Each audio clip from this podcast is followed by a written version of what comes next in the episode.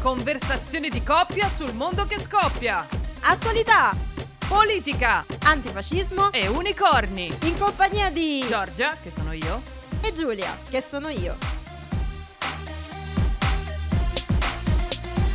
Bentornate! Bentornate, Bentornati! bentornati. Sì, l'1% più ricco della popolazione mondiale inquina in un solo anno come il restante 99% in 1500 anni. Questa settimana, per l'argomento da voi scelto, abbiamo deciso di prenderne uno che avete chiesto circa 86 volte in questi mesi, ma che mai fino ad oggi avevamo selezionato.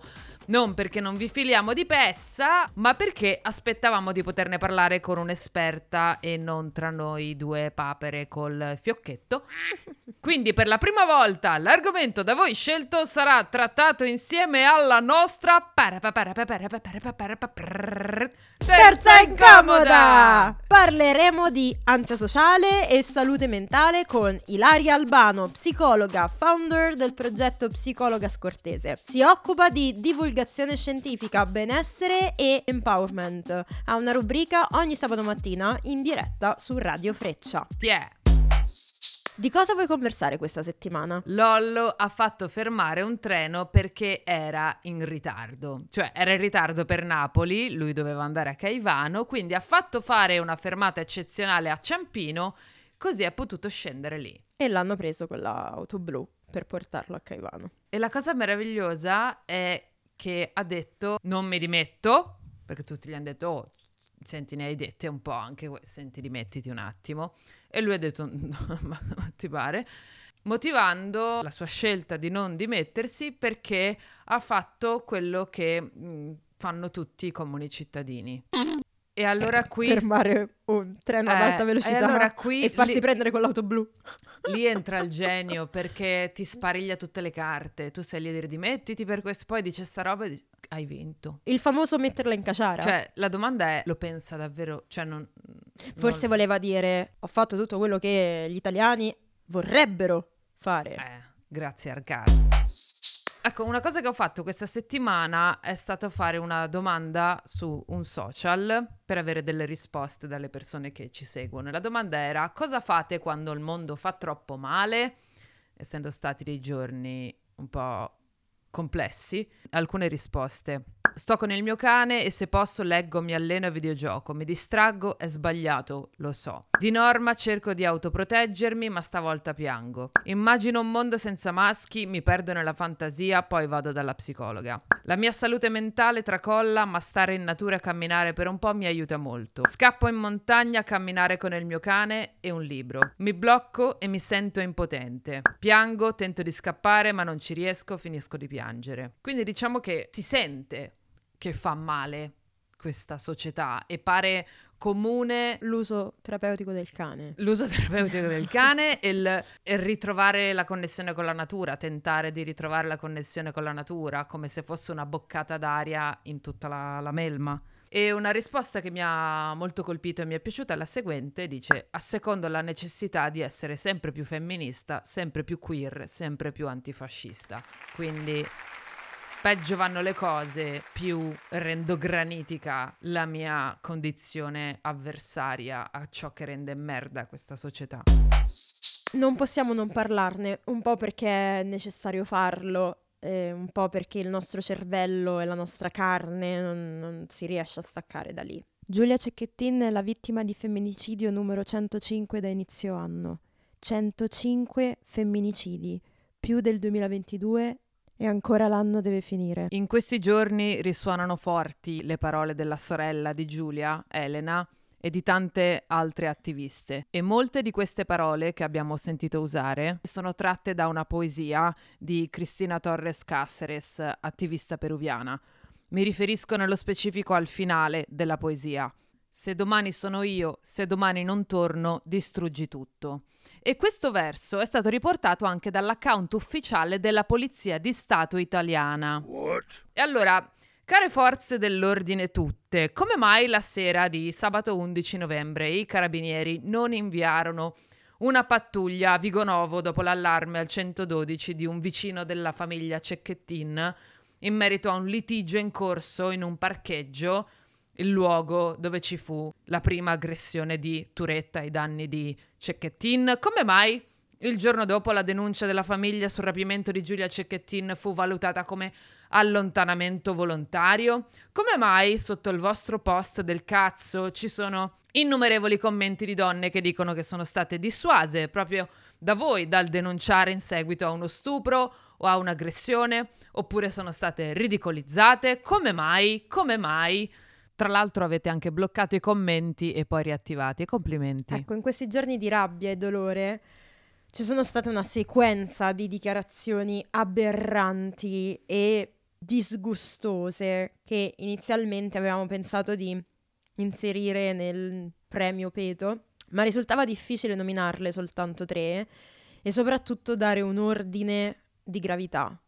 Ne parliamo quindi fuori dalla rubrica. Ecco alcune dichiarazioni e le volevo prendere dal vissuto personale, cioè commenti o messaggi ricevuti in seguito alla mia presa di posizione ovvia e alla richiesta verso le persone di genere maschile di mettersi in discussione e aiutare davvero la causa. Ebbene, Post osceno, un'offesa tra l'altro a Giulia e tutte le vittime che credo avrebbero dato l'impossibile per essere con qualcuno di diverso del loro assassino, o che solo uno diverso passasse di lì. Vergognosi e vergognose.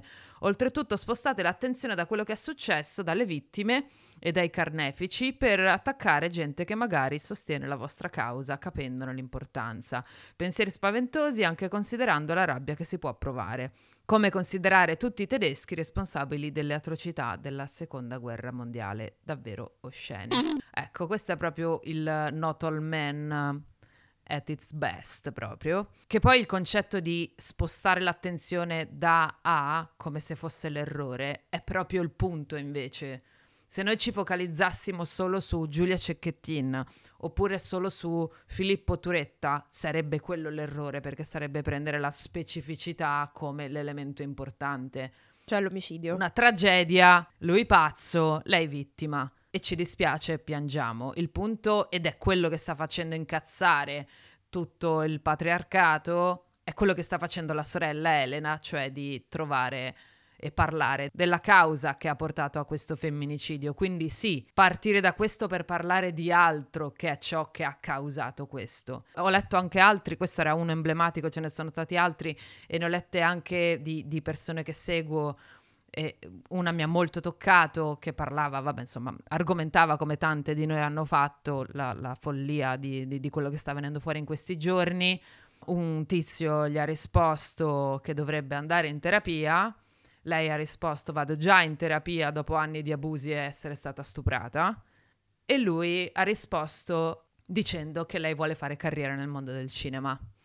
E questo è un'altra cosa emblematica della totale mancanza di empatia, cioè non ti fermi neanche di fronte a una donna che ti dice che anche solo sulla sua pelle questa roba ha a, a dir poco scavato, è tagliato, non ti fermi. Se il dolore altrui è scomodo, allora è perché lo si vuole spettacolarizzare. Ma perché io non credo neanche sia scomodo in questo caso, è la dimostrazione della tesi che stiamo, come dire, purtroppo portando avanti in questi giorni, in questi anni, in questi secoli. Cioè che quello che dice una donna vale meno a prescindere. Non è solo scomodo, è scomodo che adesso si alzi di più la voce e comincino a stare sempre meno bene delle cose, ma vale proprio meno la voce di una donna sotto tanti post, tweet che sto leggendo di donne che prendono posizione, sotto ci sono degli abusi. L'ultimo che ho letto è una donna che parla di non accetteremo più questo, questo e quest'altro, e questo che commenta se ti appoggiassi il cazzo sulla spalla?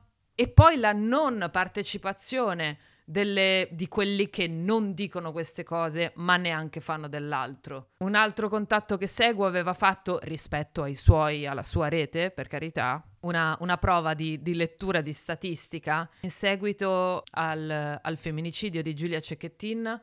490 e passa donne avevano condiviso contenuti in merito e 7 uomini.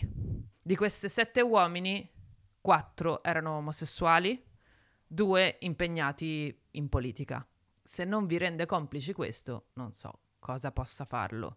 E comunque, se devono rispondere o parlare, generalmente, almeno molti dei miei contatti, la prima cosa che dicono è io no, io non sono così. La prima cosa. E un tweet bellissimo che ho letto è come glielo spieghi a un uomo che se dice io non picchio le donne non è un supereroe? E in generale il fatto di come prima reazione avere a quella di parlare di sé è avvilente. Ma andiamo ancora più verso il cuore di questo schifo. Andiamo, andiamo no? a sentire le parole di chi ricopre un ruolo e una posizione più importante. Anche se pare che adesso sia stato rimosso dall'incarico. Cioè l'avvocato dell'assassino. Credo a una lite finita male, l'amava, le faceva i biscotti. E non solo, in questi giorni, grazie anche a, per esempio, Selvaggia Lucarelli che ha fatto un lavoro nei tweet del, nel mondo del, del profilo Twitter di eh, dell'avvocato Emanuele Compagno, sono venute fuori alcuni merdoni proprio. Non capisco cosa ci facciano delle ragazzine vestite da puttane in giro per il paese. Nella giornata contro la violenza delle donne... La violenza delle donne? Sì. È giusto ricordare che le vittime sono da entrambe le parti. Ho assistito ieri a una scandalosa puntata di Carta Bianca con eh, Bianca Berlinguer in tema di violenza alle donne. La donna veniva trattata come una menomata, come un incapace. Se ubriaca è scusata. L'alcol è una scusante per la donna, mentre non lo è per l'uomo. Le false accuse di molestie un fenomeno che sta crescendo. Il PD approva tutto questo, ecco il vero volto del PD, portare i bambini al gay pride per imparare queste cose, deviare i bambini e renderli schiavi della devianza. E poi anche altri tweet, ecco il numero verde se notate iniziative pro gender e sotto il numero di Provita e Famiglia. Cosa sono le iniziative pro gender? Questo podcast probabilmente. Dunque abbiamo detto, creda una lite finita male, l'amava, le faceva i biscotti, quella è una dimostrazione, no? Filippo Turetta controllava il cellulare di Giulia Cecchettin, non voleva si laureasse, le faceva violenza psicologica, il padre, mentre ancora i ragazzi erano scomparsi e non si sapeva nulla di loro, il padre di Turetta diceva Forse sì, mio figlio a volte era un po' possessivo, ma non in modo patologico come lo descrivono. Era geloso come lo sono i ragazzi a quell'età non in modo da farci allarmare, insomma. Era è proprio questa frase emblematica, cioè era geloso come lo sono i ragazzi a quell'età e questo è un problema. Esatto, esatto. Questa cioè, è... questa è, la, è proprio dire che c'è un problema sistemico. Il fatto che lui dica è normale come si comporta, cioè gelosia, eccetera.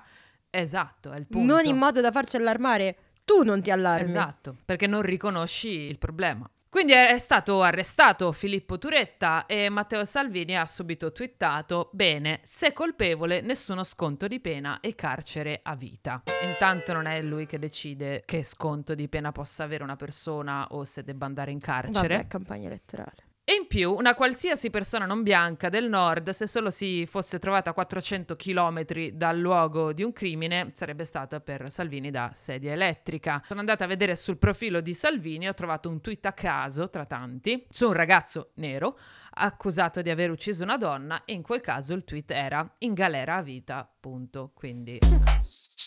Il ministro della giustizia Nordio ha dichiarato: Ciò che ieri poteva sembrare galanteria, insistenza, messaggi social, può essere invece la spia di una futura violenza. Prepariamo un opuscolo con. con una grafica molto comprensibile da diffondere in scuole, social, posti di lavoro. Occorre informare anche i maschietti. Insomma, una guida, dice lui, per riconoscere i segnali spia. Tra l'altro, ciò che ieri poteva sembrare galanteria.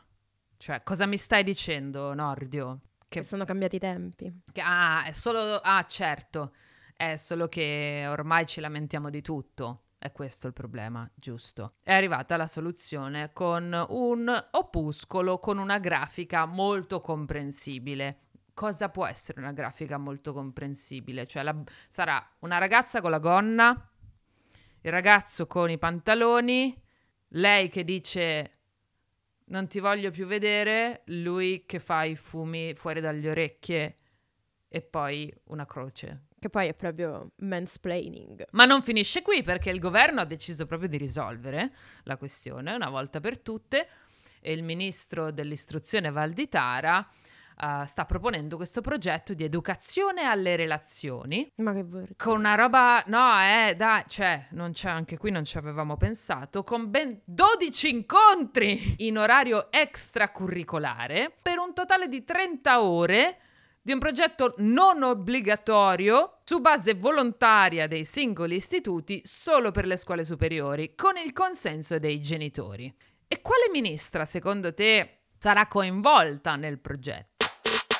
Roccella! Lei che ha detto in questi giorni che le misure contro la violenza di genere devono partire da chi secondo te? Eh vabbè, da- da- dalle donne, dalle esatto, madri. dalle donne coinvolgere anche gli uomini. È per questo che è fondamentale che le madri Eh, educhino, educhino i figli maschi. Quindi, se un uomo ammazza una donna, è colpa della madre dell'omicida. E chi è l'esperto che il governo ha nominato per il progetto? Questa è bellissima, cioè sembra che ogni cosa che leggiamo sia il peggio. E poi si apre una roba che dici non è poss- non ci credo. Chi è? Chi è?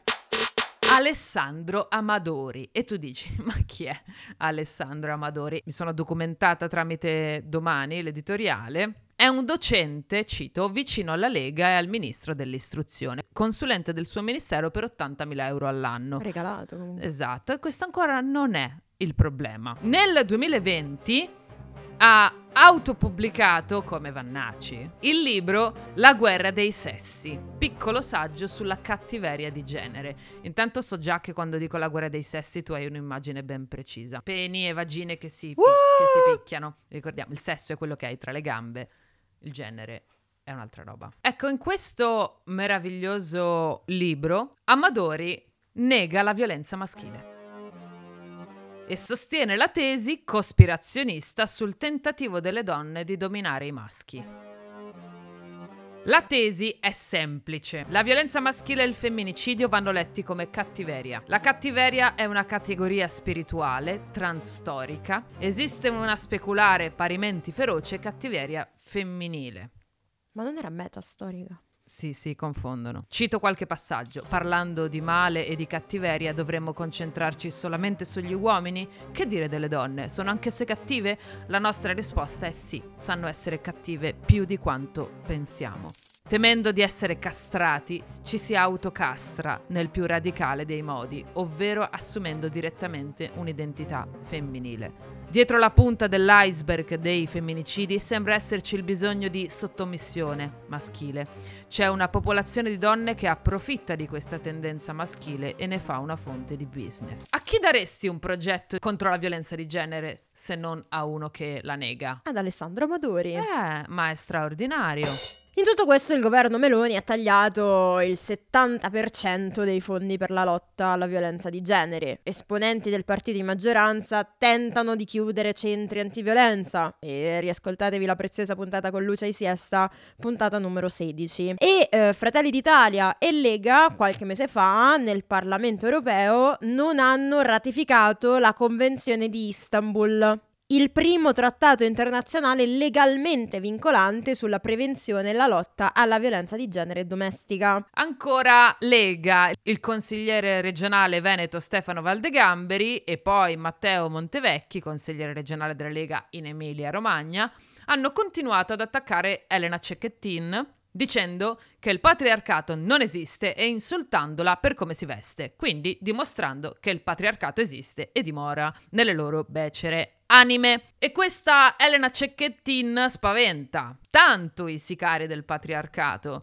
Eh, addirittura per le prime volte si è cominciato a, a- a citare il nome patriarcato in eh, reti come Rete 4, credo che sia stata la prima volta nella storia. Ebbene, potrebbe essere una correlazione spuria, come diresti tu, ma il numero antiviolenza 1522 da quei giorni ha raddoppiato la ricezione di chiamate. La preparazione di una persona, la lucidità e l'intelligenza di una donna sconvolgono gli ignoranti. Il telegiornale del patriota, di tutte le notizie un fascio. Violenza di genere. Le sataniche femministe senza grembiule attaccano tutti gli uomini. Gli uomini di tutto il regno italico fieramente rispondono: Ma che violenti noi, state zitte, stronze. Il consigliere regionale veneto Stefano Valdegamberi sul caso Cecchettin ha eh, dichiarato Dimettermi? Perché dovrei dimettermi? Chi mi ha votato la pensa come me. Vi faccio sentire alcune delle nostre recenti conversazioni.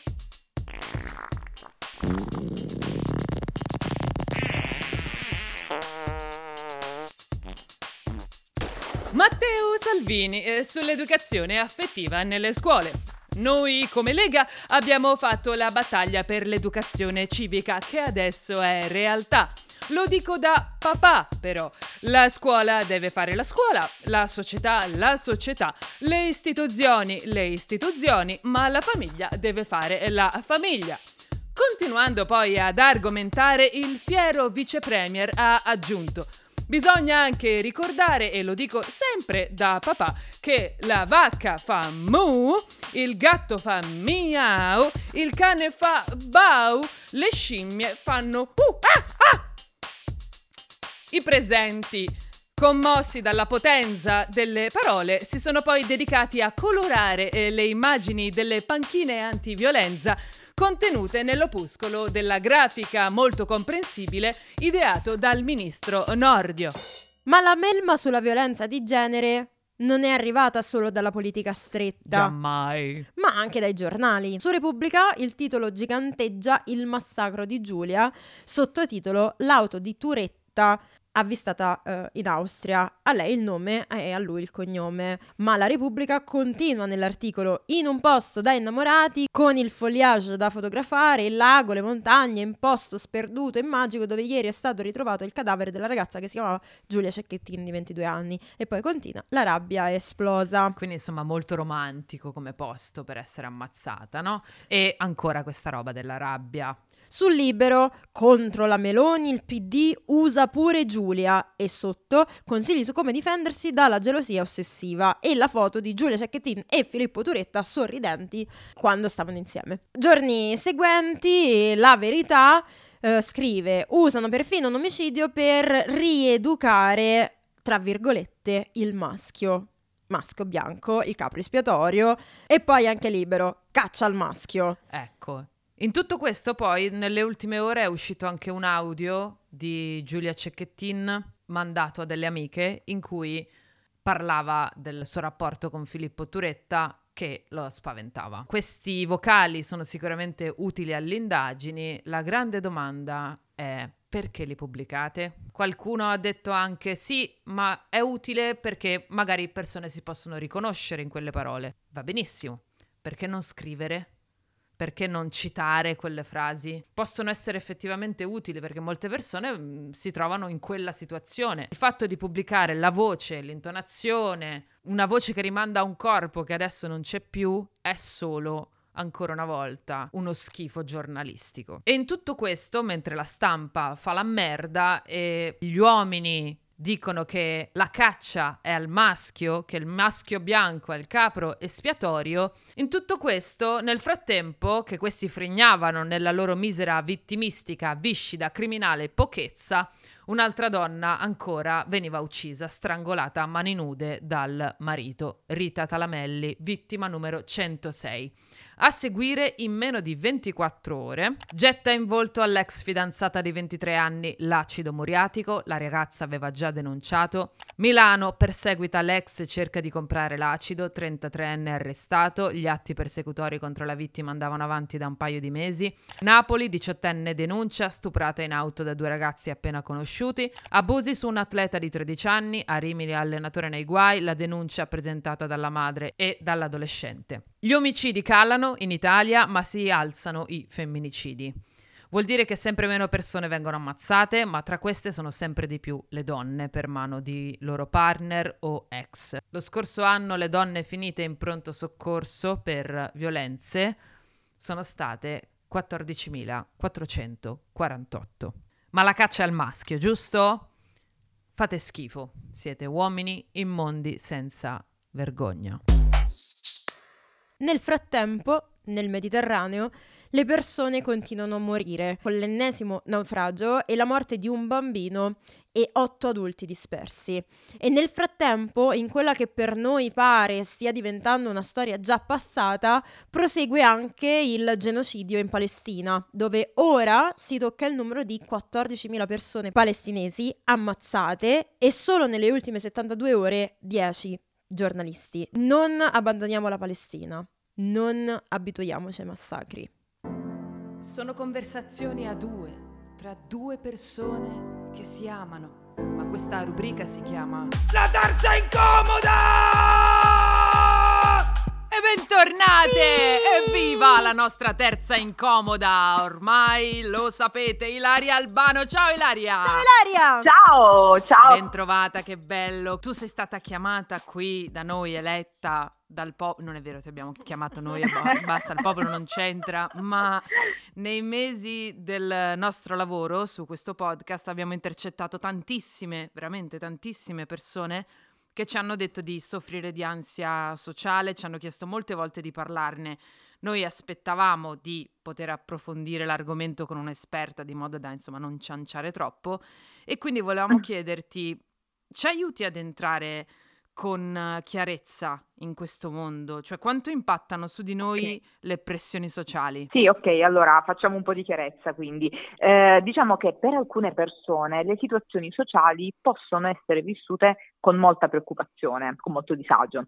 Eh, l'ansia sociale è tecnicamente detta la fobia sociale ed è proprio un disturbo che consiste in una forte paura di esporsi alle critiche, di essere giudicati, giudicate, eh, di sembrare ridicoli, quindi ecco, è molto invasiva. Eh, come però, come viene l'ansia sociale? Eh, quando parliamo di salute mentale dobbiamo sempre tenere in considerazione una dimensione multifattoriale che è un po' la base del disagio. Ecco, quindi per dirvi che non è mai soltanto colpa della singola persona o del fatto che lei o lui non sia abbastanza resiliente, ecco una parola ovviamente abusata, straabusata direi. Ecco, il disagio mentale è dovuto proprio ad un cocktail tra una componente individuale, soggettiva, genetica ma anche con variabili ambientali, quindi la famiglia in cui sono mm. cresciuta, la scuola, l'ambiente di lavoro e il contesto sociale in generale.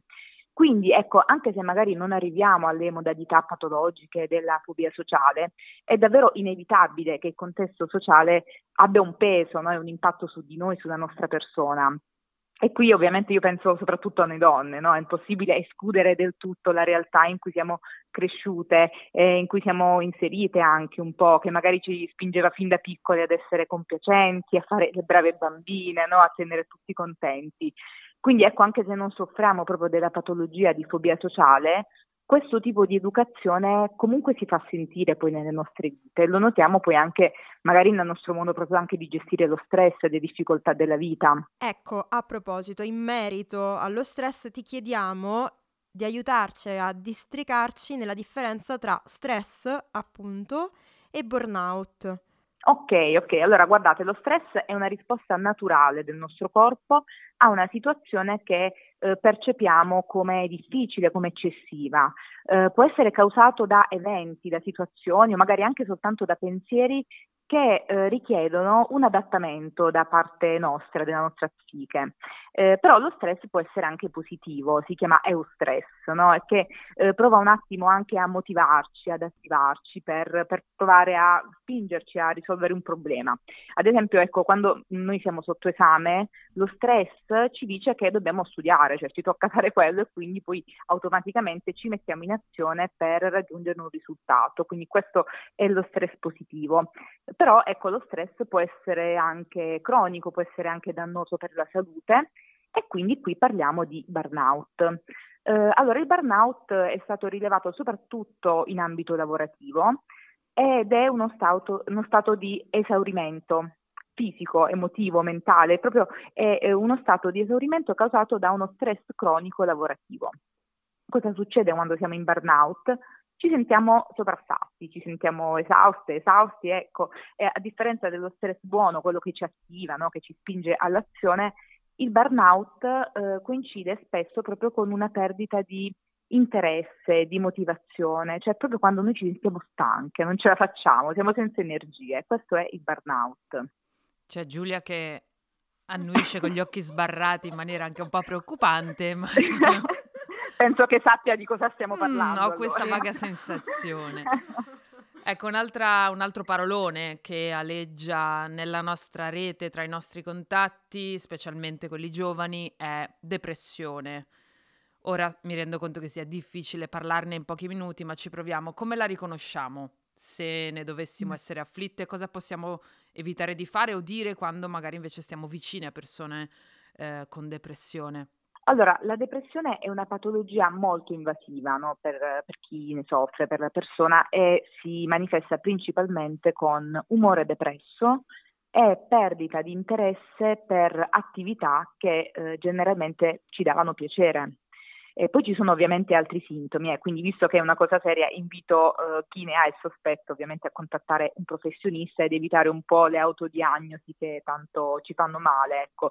Però eh, dal nostro punto di vista, cioè dal punto di vista di chi è accanto a una persona con depressione, Ecco, la cosa più difficile da fare è proprio stare con quella persona.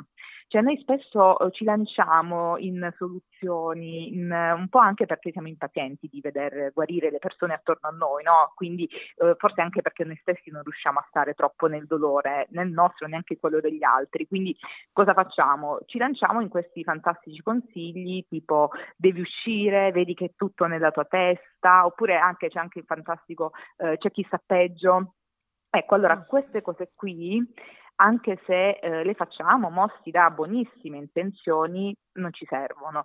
Cioè, eh, ogni persona ha i propri tempi e quindi più che le soluzioni possiamo semplicemente eh, offrire il nostro tempo, cioè stare con quella persona. Ovviamente sempre se siamo disposti a farlo, eh. anche qui non è obbligatorio al 100%, se non ce la sentiamo poi ci sono gli psicologi, però ecco, è molto importante non banalizzare, non stigmatizzare con la solita storiella della, sulla forza di volontà. Ecco. In un periodo così fragile, in cui è in atto un genocidio, non solo uno, ma questo sicuramente è evidente, in cui il pianeta si sta ribellando al nostro sfruttamento, come possiamo non essere sopraffatta? Eh, è difficile, cioè nel senso che eh, ci sentiamo così tante persone, no? mi ci metto anch'io eh, da ciò che sta succedendo e quindi un po' è proprio questo, è un po' inevitabile sentirsi così.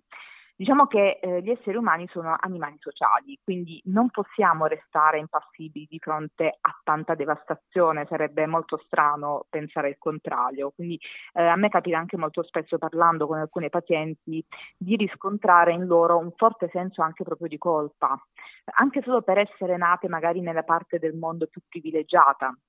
Mm-hmm. Ecco, allora possiamo utilizzare questa emozione per responsabilizzarci, cioè possiamo usare questo privilegio che abbiamo, che eh, è inevitabile, per fare, per manifestare, magari per aiutare, per informarci con più consapevolezza. Quindi ecco, eh, chi sta soffrendo non vuole che tu stia male per lui, chi sta soffrendo vuole che tu lo aiuti, che ti attivi a fare quello che si possa fare, no? E quindi eh, ecco, non è obbligatorio, secondo me, esporsi sempre a certe immagini devastanti se non ce la sentiamo e magari vogliamo tutelare la nostra salute mentale, però ecco, usiamo i nostri privilegi per fare per aiutare, perché sicuramente questo sì che può essere più utile. Ecco, hai detto tu adesso, parlavi di salute mentale. La domanda sì. che ti faccio è cosa si intende per salute mentale? Nel senso, c'è una salute che è uguale per tutti a livello mentale? Sì, allora la salute mentale è uno stato di benessere emotivo e psicologico dove eh, le persone eh, sono in grado di sfruttare le proprie capacità, di stare all'interno della società e di avere comunque delle buone relazioni soddisfacenti con gli altri, no? è anche molto strettamente collegata anche alla salute fisica, quindi eh, si, crea, si, si, parla proprio di salute anche un, un po' più in generale. Eh, praticamente, ecco, quindi diciamo che per semplificare malamente, eh, la salute mentale eh, è quello che ti fa vivere secondo quelli che sono i propri valori, ti fa fare ciò che ti va, senza ovviamente andare in carcere, in ospedale, cioè tenendo sempre conto anche dei valori collettivi e dell'esistenza di altre persone. Eh, la salute mentale non è uguale per tutte le persone, cioè non significa essere felici sempre, vanno bene anche le cosiddette emozioni negative, no? Quindi, ecco, come dicevo prima, di fronte a una tragedia collettiva o individuale è anche normale provare certe emozioni. La salute mentale è un po' il risultato di eh, un cocktail dove mescoliamo insieme biologia, dimensioni psicologiche e società. Quindi il modello culturale, il modello storico, no? quindi è anche molto importante eh, conoscere, cioè, mm, soffermarsi su questo, cioè che non è soltanto un problema di genetica o di psiche la salute mentale, ma come società è importante riconoscere che abbiamo anche noi un ruolo, un impatto sulla psiche delle persone. Tante delle pressioni delle quali abbiamo parlato, a nostro avviso, hanno un genitore conosciuto ed è il patriarcato? Parola, schema, una struttura di cui parliamo in ogni puntata. Quindi anche a te facciamo la domanda di rito che tocca a tutte le ospiti. Come lo smantelliamo, sto patriarcato? Eh, eh, lo cambiamo con le parole. Da brava psicologa non posso che rispondervi così, nel senso che pensiero e linguaggio sono degli elementi interconnessi nella nostra mente. Quindi se cambiamo le parole che usiamo, come rappresentiamo certi fenomeni, magari iniziamo a cambiare anche i fenomeni stessi. Poi certo, socialmente ci sarebbero tantissime cose da fare.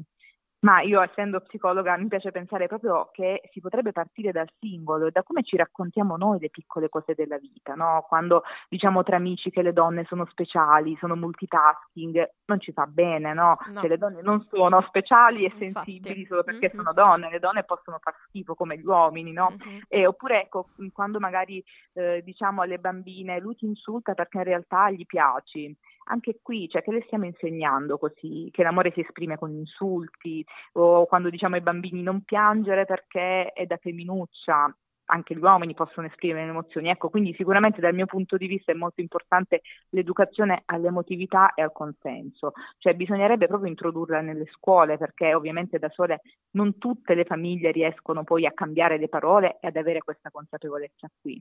Però ecco sì, nel nostro piccolo eh, sì, sarebbe bello iniziare a contrastare gli stereotipi di genere proprio a partire da un linguaggio un po' più consapevole almeno. Dovrebbe essere la base, dovrebbe essere la base, mannaggia, la mannaggia. Eh, guarda. Sì. Poi hai citato questa parola incredibile che è consenso, che è veramente tabù. Ne abbiamo anche eh. parlato durante la, la, puntata, i nostri politici, le nostre politiche non riescono a pronunciare quella, quella, parola, ogni tanto arrivano a rispetto, ma consenso sembra una roba troppo... Non ce la fanno. Troppo new age, incredibile. Grazie Ilaria, altri strumenti per noi e per chi ci ascolta veramente molto, molto importanti. Grazie per la tua lucidità, per il tuo tempo. Grazie a voi, è stato un piacere. Grazie Ilaria, a presto. Buona lotta. Grazie a voi. Ciao, Ciao grazie. Questa era una delle conversazioni di coppia sul mondo che scoppia. Se volete potete fare un salto sulle nostre pagine social per vedere nuovi contenuti e proporre argomenti per le future chiacchierate insieme. Grazie per averci ascoltato e alla prossima! Ciao ciao! Se la persona con cui stai ti ricatta psicologicamente, economicamente, fisicamente, se non ti lascia libera, se ti stanno venendo dei dubbi, chiama il numero antiviolenza 1522 o contatta una delle tante associazioni che stanno solo che aspettando di poterti aiutare. Pangea Onlus, Differenza Donna, Lucia i Siesta o Dire, Donne in rete contro la violenza. Ricordiamo anche che se vediamo una donna farci il seguente gesto, pollice della mano piegato verso il palmo, quattro dita in alto e poi chiuse a pugno sopra il pollice, ci sta chiedendo aiuto.